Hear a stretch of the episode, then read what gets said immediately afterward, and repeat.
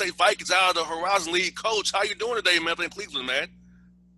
I'm great. I'm great. Thanks for having me. I appreciate you, and to all your fans, thanks you guys. Thank you guys for listening. Uh, hope all is well with you, your family, friends, and your loved ones uh, during this unique time on our globe. Right.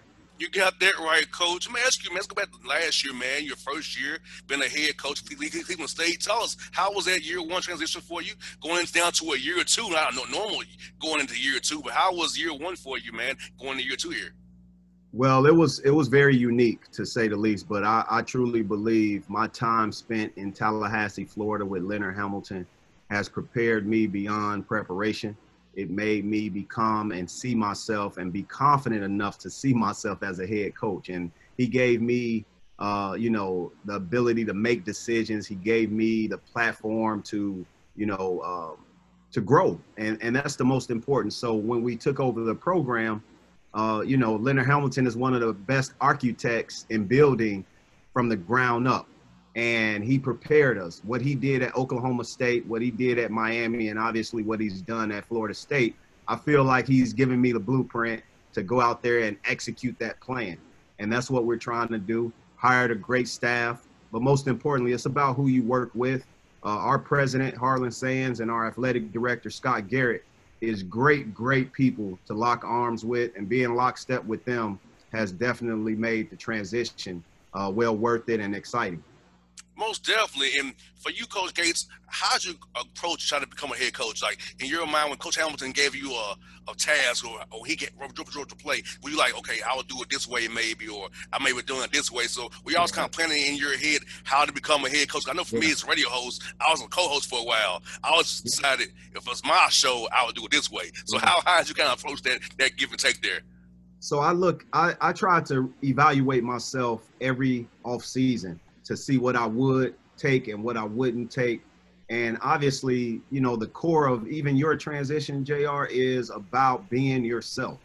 Yes, and. I was able to to sift through the learning, what coach has given me, but also what I grew in as a head coach, as a CEO, as someone who's leading my own program.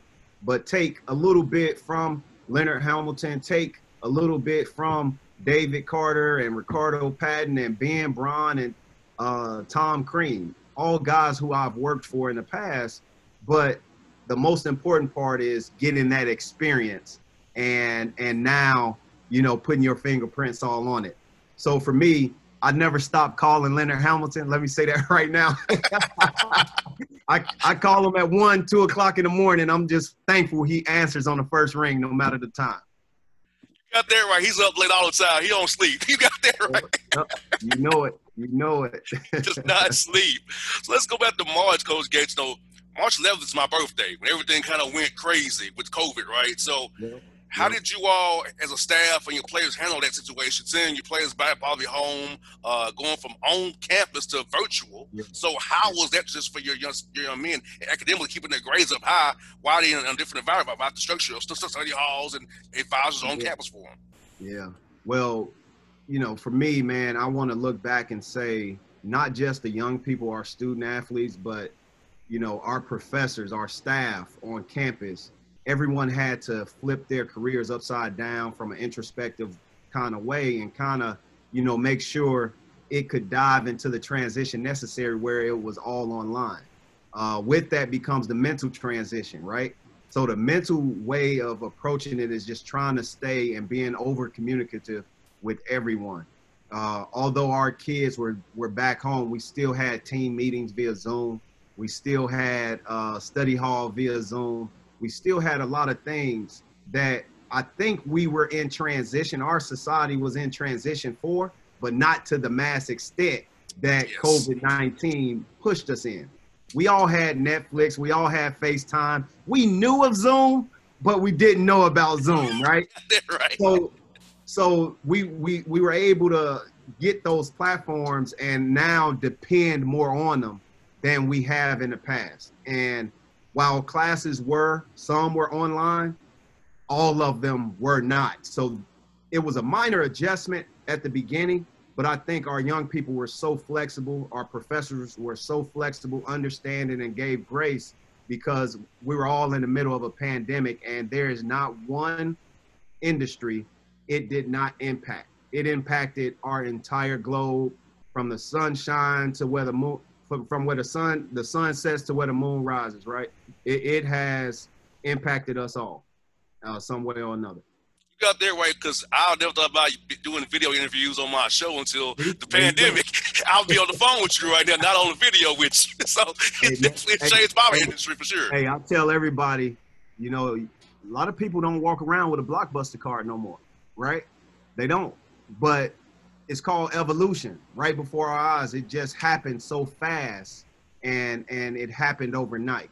And that's the only difference. We didn't have time to transition and evolve slowly into this place, but it has snapped us right where we are and we've adjusted. We just got to be understanding. We got to change some habits and all of it has to err on the side of safety, man. We got to keep everybody safe.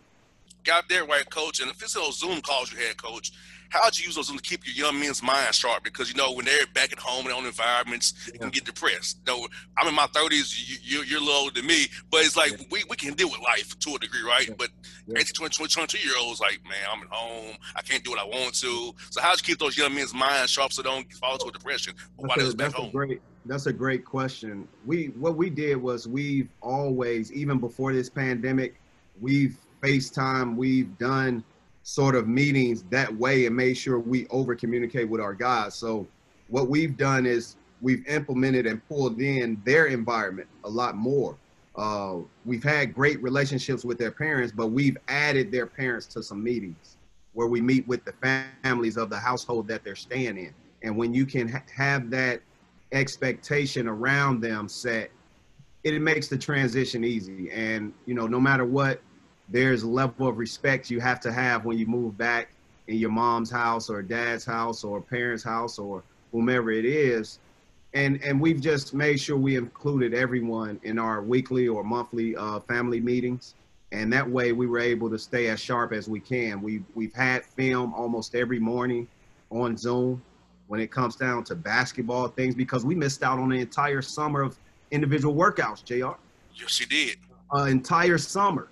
And how can you get guys better? Well, you can challenge them mentally. You can have motivational speakers. You can still watch film. You can still have team team activities. You just got to be creative. And we were able to be be as creative as possible during that time.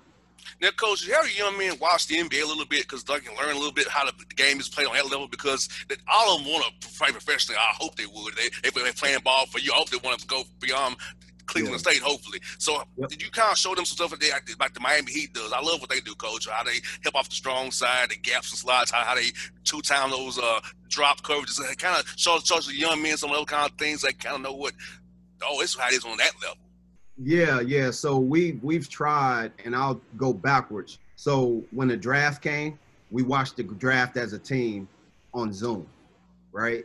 Real time. We watched it, talked about each player getting drafted, where they came from, how much they've developed from a personal standpoint, player standpoint, and obviously that's where the dream happens. First happens for all these guys on draft night. And we saw guys who had unbelievable careers not even get drafted, right? Mm-hmm. So we've we've tried to keep it in real time. Now watching the finals, we watched every part of the uh, you know NBA playoffs the sacrifices that these guys have made to be in the bubble, first off, is on another level. While our young people think they are going through life changing situations, now imagine uh, the professional athletes who had to completely lock down away from their families, away from their children, away from a lot of uh, normalcy. They had to do that just to have and live their dream. Well, there's no dream that doesn't come without a sacrifice. And that's part of the sacrifice that we kind of talk to our young people about consistently. And they had a better understanding of it. But when players started talking about and opening up in full transparency, that is mentally draining, the mental illness that may come up, the depression that comes about when dealing in those isolated environments, it gave us another uh, preventative measure to make sure we talk to our players about. Where we had sports psychologists come in and speak about the normalcy of being isolated and being depressed. We, we, we did those things on the front end so that we won't have the bigger issues come up out of nowhere. We were we would be prepared. So that's a great question, man. Oh, definitely, coach. And I feel like, you know, this year is going to be like, you know, mental toughness 101. You know, you might have a game scheduled, it's going to get canceled. You're out two weeks. You know, you might be going good and also another can. So that's great preparation for you, young man, because this year, coach, will be at war of attrition mentally and physically because mm-hmm. you just don't know what mm-hmm. you're going to get from week to week. You can't have a game on your right. schedule like you have a game on against Toledo. You don't know if it's going to be going yeah. on first or not. You just don't know because it's just exactly. the nature of the beast exactly. right now. Exactly. I mean, we got to be flexible, man. One thing COVID has done has made all us as flexible. Where you can make a plan, you better make Plan B, Plan yes. C, and and may all the way go through the Z. Right? You got to have a plan. You got to have some type of plan in place, and and that's that's the most important part. Um, the grace you have to give yourself because think about all the goals you've set, Jr. All the goals I've set on those paths there has been twists and turns. It's, it's never been a straight line. Yes, indeed. So now COVID has put that in a microscope and said, okay, you can plan one day, tomorrow may be completely different.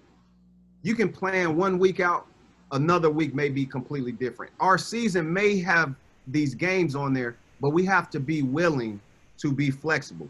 I think just last week, begin no Saturday. I mean, no, no, no, 25th. Oregon State and Cal Berkeley played a non-conference game, but they're in the same conference because they're both both their uh, opponents were in a situation where they had to quarantine. So the flexibility of high major conferences opening up the season, playing non-conference games, that's just lets you know how much change is happening and how flexible you have to be uh, in preparation to having a great season. You got to take those games and and be there and, and, and obviously be prepared to, to twist and turn if need be and be flexible and understanding. Now, how is the ramp up in Coach Gates? Because I know you don't get a young man a nagging injury with a hamstring or groin, a knee, right. ankle from going too hard too soon. So how is that right. ramp up in for your young man? Kind of keep them pacing them to prepare them to get ready for this year because they have so inactive for so long.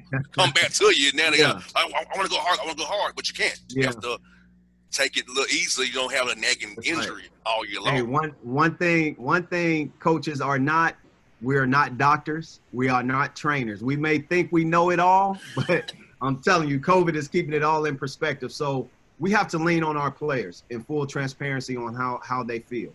They are to fill out a report every week in terms of a, a program we use called Fusionetics. It allows the trainer to know exactly how they're they're they're feeling it gives me a gauge before practice on how my overall group is doing and I can make the adjustments. If I need to do more uh, you know, non-contact things at the beginning of practice and a longer warm-up, I can make that adjustment. Me and my staff can make that adjustment. Or if I know they they all are feeling great, wonderful, no knickknacks, then I can get right into some contact five on five. Uh, and that allows me to be in communication with our players, not only our players, but our trainer, not only our trainer and players, but our entire program in terms of how we are in that transition. Now, the one thing I tell my guys is you got to know the difference between an injury, right, and yeah. being hurt. Yes. An injury is something that will take you out of a game. Being hurt is just a pain that you feel temporarily. Now, if you can play tomorrow, you can practice today. Right?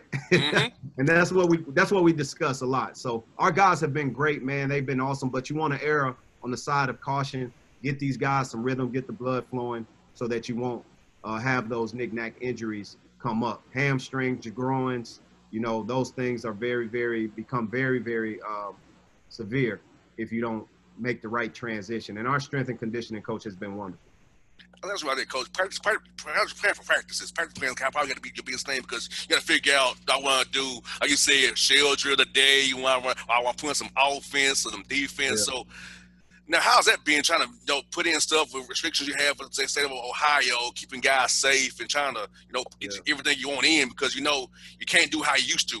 So how's that been for you? Right. Well, for me, I've you know before each season we have a coaches retreat and we build out where we want to be after each week and what we want to have implemented. Now, it never goes fully where you're 100% on course, but you try to fulfill that uh, block plan as much as possible. And our guys have been, um, you know, unique in building the the practice plan. But the one thing that I've learned from Leonard Hamilton is this: never accomplish one thing in one drill. Always try to have multiple things in that one drill that guys can take back after assessing, um, you know, or implementation. So versus a shell drill, you may want to have multiple actions being defended versus just one action. You may want to have in a shooting drill multiple parts of your offense uh, before the shot actually takes place, and that, that's that's all about the part method teaching. Uh, before we get into the big, big, um, you know, five on five. So learning how to do that during my time at Florida State has definitely helped, and we got to be as creative as possible. Oh, definitely. Let me ask this, coach. I, I feel like you know I feel like this whole new awakening in the world. Black Coach United, which you're a part of, they talk about that as Paul Hewitt. Tell us a little about that organization, man. Uh, uh, like Embrace Us, another one. Uh, coaches for Change. All these organizations coaches have been having since the social yeah. justice things came up. How's that been for you guys being a part of this? How you want to impact your young men with these topics and ideas from all these organizations that you all are part of? Well, I mean, just think about you know. Um, John Thompson, first of all, you know, first African American coach, first black coach to win a NCAA championship. And his passing during this time, but also think about the pandemic. We had a pandemic going on globally, but also a heightened charge in the racial tension of our country with police brutality and, and, and obviously the inequities just being put on a platform where you where you're starting to see more of it happening. But these things are are more of a um, you know, it's a reoccurring thing than a new development. We yes. just have social media and real life cameras. Everyone has a camera in their hand recording what's going on. So it has put it in perspective of how uh, much it has been taking place. So you look at those organizations of, of Black Coaches Association, you look at ABIS, Advancement of Blacks in Sports, you look at Black Coaches United, all our organizations in the college world for Black coaches in terms of you know just the different charges that they have uh, in moving in moving the culture forward. Uh, obviously, um, you know hiring practices is one thing that they have all focused on.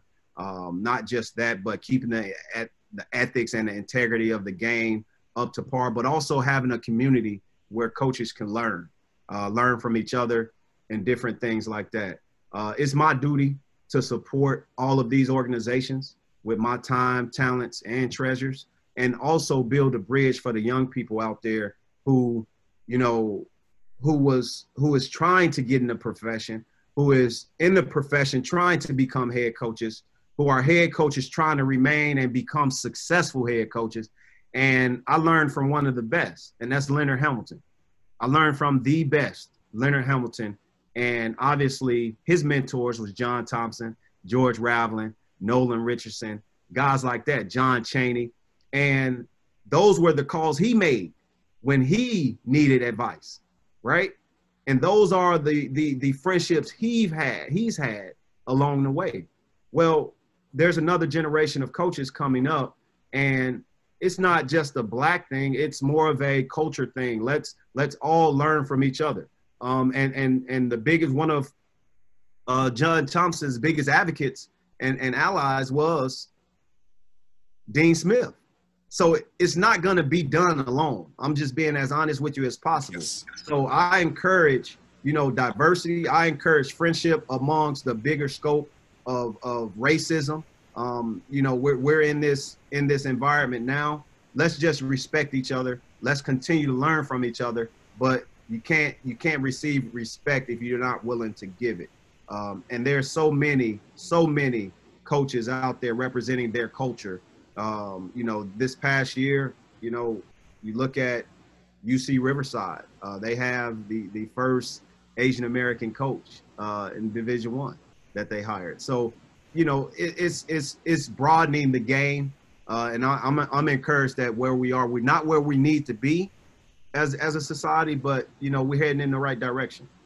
Speaking of learning from each other, coach, a lot of you guys got on Zooms this this offseason together, doing clinics on Zoom together. So how was that when you having your, your, peers and your colleagues on there where it's not so tense, we're not always competing against each other? It's not that. I know. So how was that learning from uh, your colleagues about different things, how they do stuff, how they kind of call stuff, and yeah. the clinics you did on Zoom with all the coaches in the D1 this year and the yeah. as well? All that stuff is refreshing, man, because we mostly see each other unless there's a small group of friends. You see each other on the road recruiting or at games, and then at the Final Four convention. So you look at one time where you're not competing, and that's the Final Four convention. But even then, you're trying to figure out and build relationships with coaches across the country trying to get an advantage. Well, the pandemic and, and, and quarantine made everybody sit down, sit back, enjoy your life. We've been on a run and on the road so often, JR, that we forget to to nurture the relationships in our own home as as as we are fathers, as we are husbands and friends and siblings. We forget to, to nurture those things because we're in this rat race.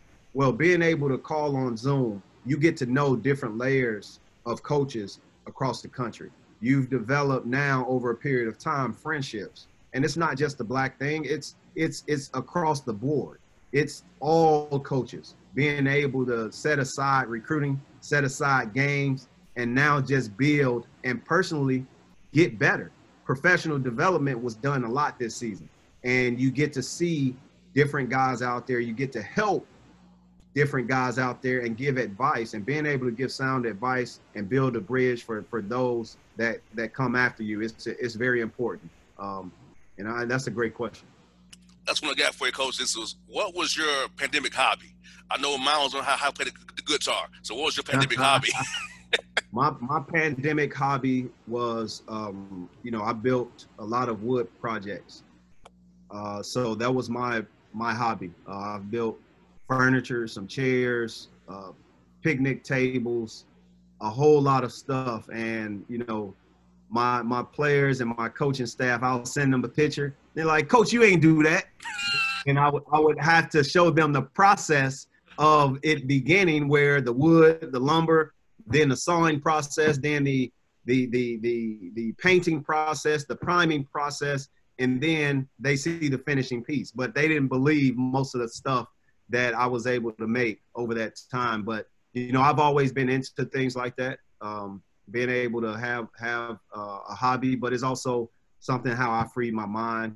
Uh, I'm a thinking man, so being able to use your hands, arts and crafts, that's always something I've been into. But that was my uh, quarantine hobby this summer. No doubt, Coach. Look forward to seeing your success, man. Uh, next time you're in Atlanta recruiting, gotta let me know. We can get, get together, man. Uh, have some dinner and show, show you some good places around here to eat, man. I know you, Coach Hammonds love to eat. He told me that he loved to eat. So we got three Georgia. We got three Georgia guys on our team. We got Tre Gomillion from Augusta. We got um, Alec Oglesby, who's Lawrenceville and then obviously um, a young man that we just just signed uh, from Pace Academy, Cole Middleton. So we're excited about you know the state of Georgia, and obviously, man, I want to say thank you for having me on. Thank you for having the Vikings on this platform, and best of luck to you, Jr. Boss Man Show. Keep doing your thing, man, and God bless you. To you, Coach. Thank you for your time this morning, man. You've been good, man. Thank you for your time, man. You still go this long, but hey, I thank you for doing it with me this morning, Coach. Oh, it's all good, man. Anytime, anytime you need me, don't hesitate to reach out. All right.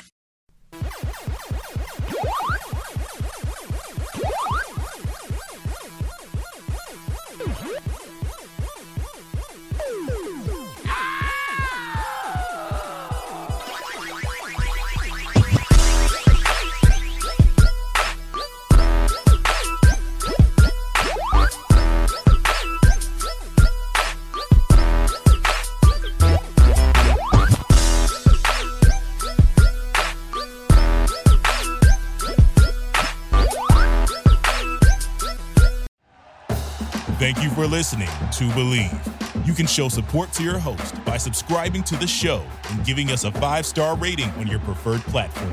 Check us out at Bleav.com and search for B L E A V on YouTube. Welcome to another round of Drawing Board or Miro Board. Today we talk brainstorms with UX designer Brian. Let's go. First question You thought you'd see everyone's idea in the team brainstorm, but you've got a grand total of one. Drawing board or Miro board? Drawing board, right? Because in Miro, the team can add ideas now or later. And with privacy mode, we can keep them anonymous until they're good to share. Correct. Next, you need the best way to explain your idea, but all you have is a few sticky notes. Drawing board or Miro board? Drawing board, because, you know, in Miro, I could record videos, add text, images, links, and digital sticky notes, of course, present my thoughts the way I want. Right again. Now, you're looking for a past idea you thought was just genius. Only you could find. Oh, there it is. Drawing board or. Miro! All our finished and unfinished work lives in one place. And he's won. Join over 60 million people getting ideas noticed in Miro brainstorms. Get your first three boards for free at Miro.com. That's M I R O.com.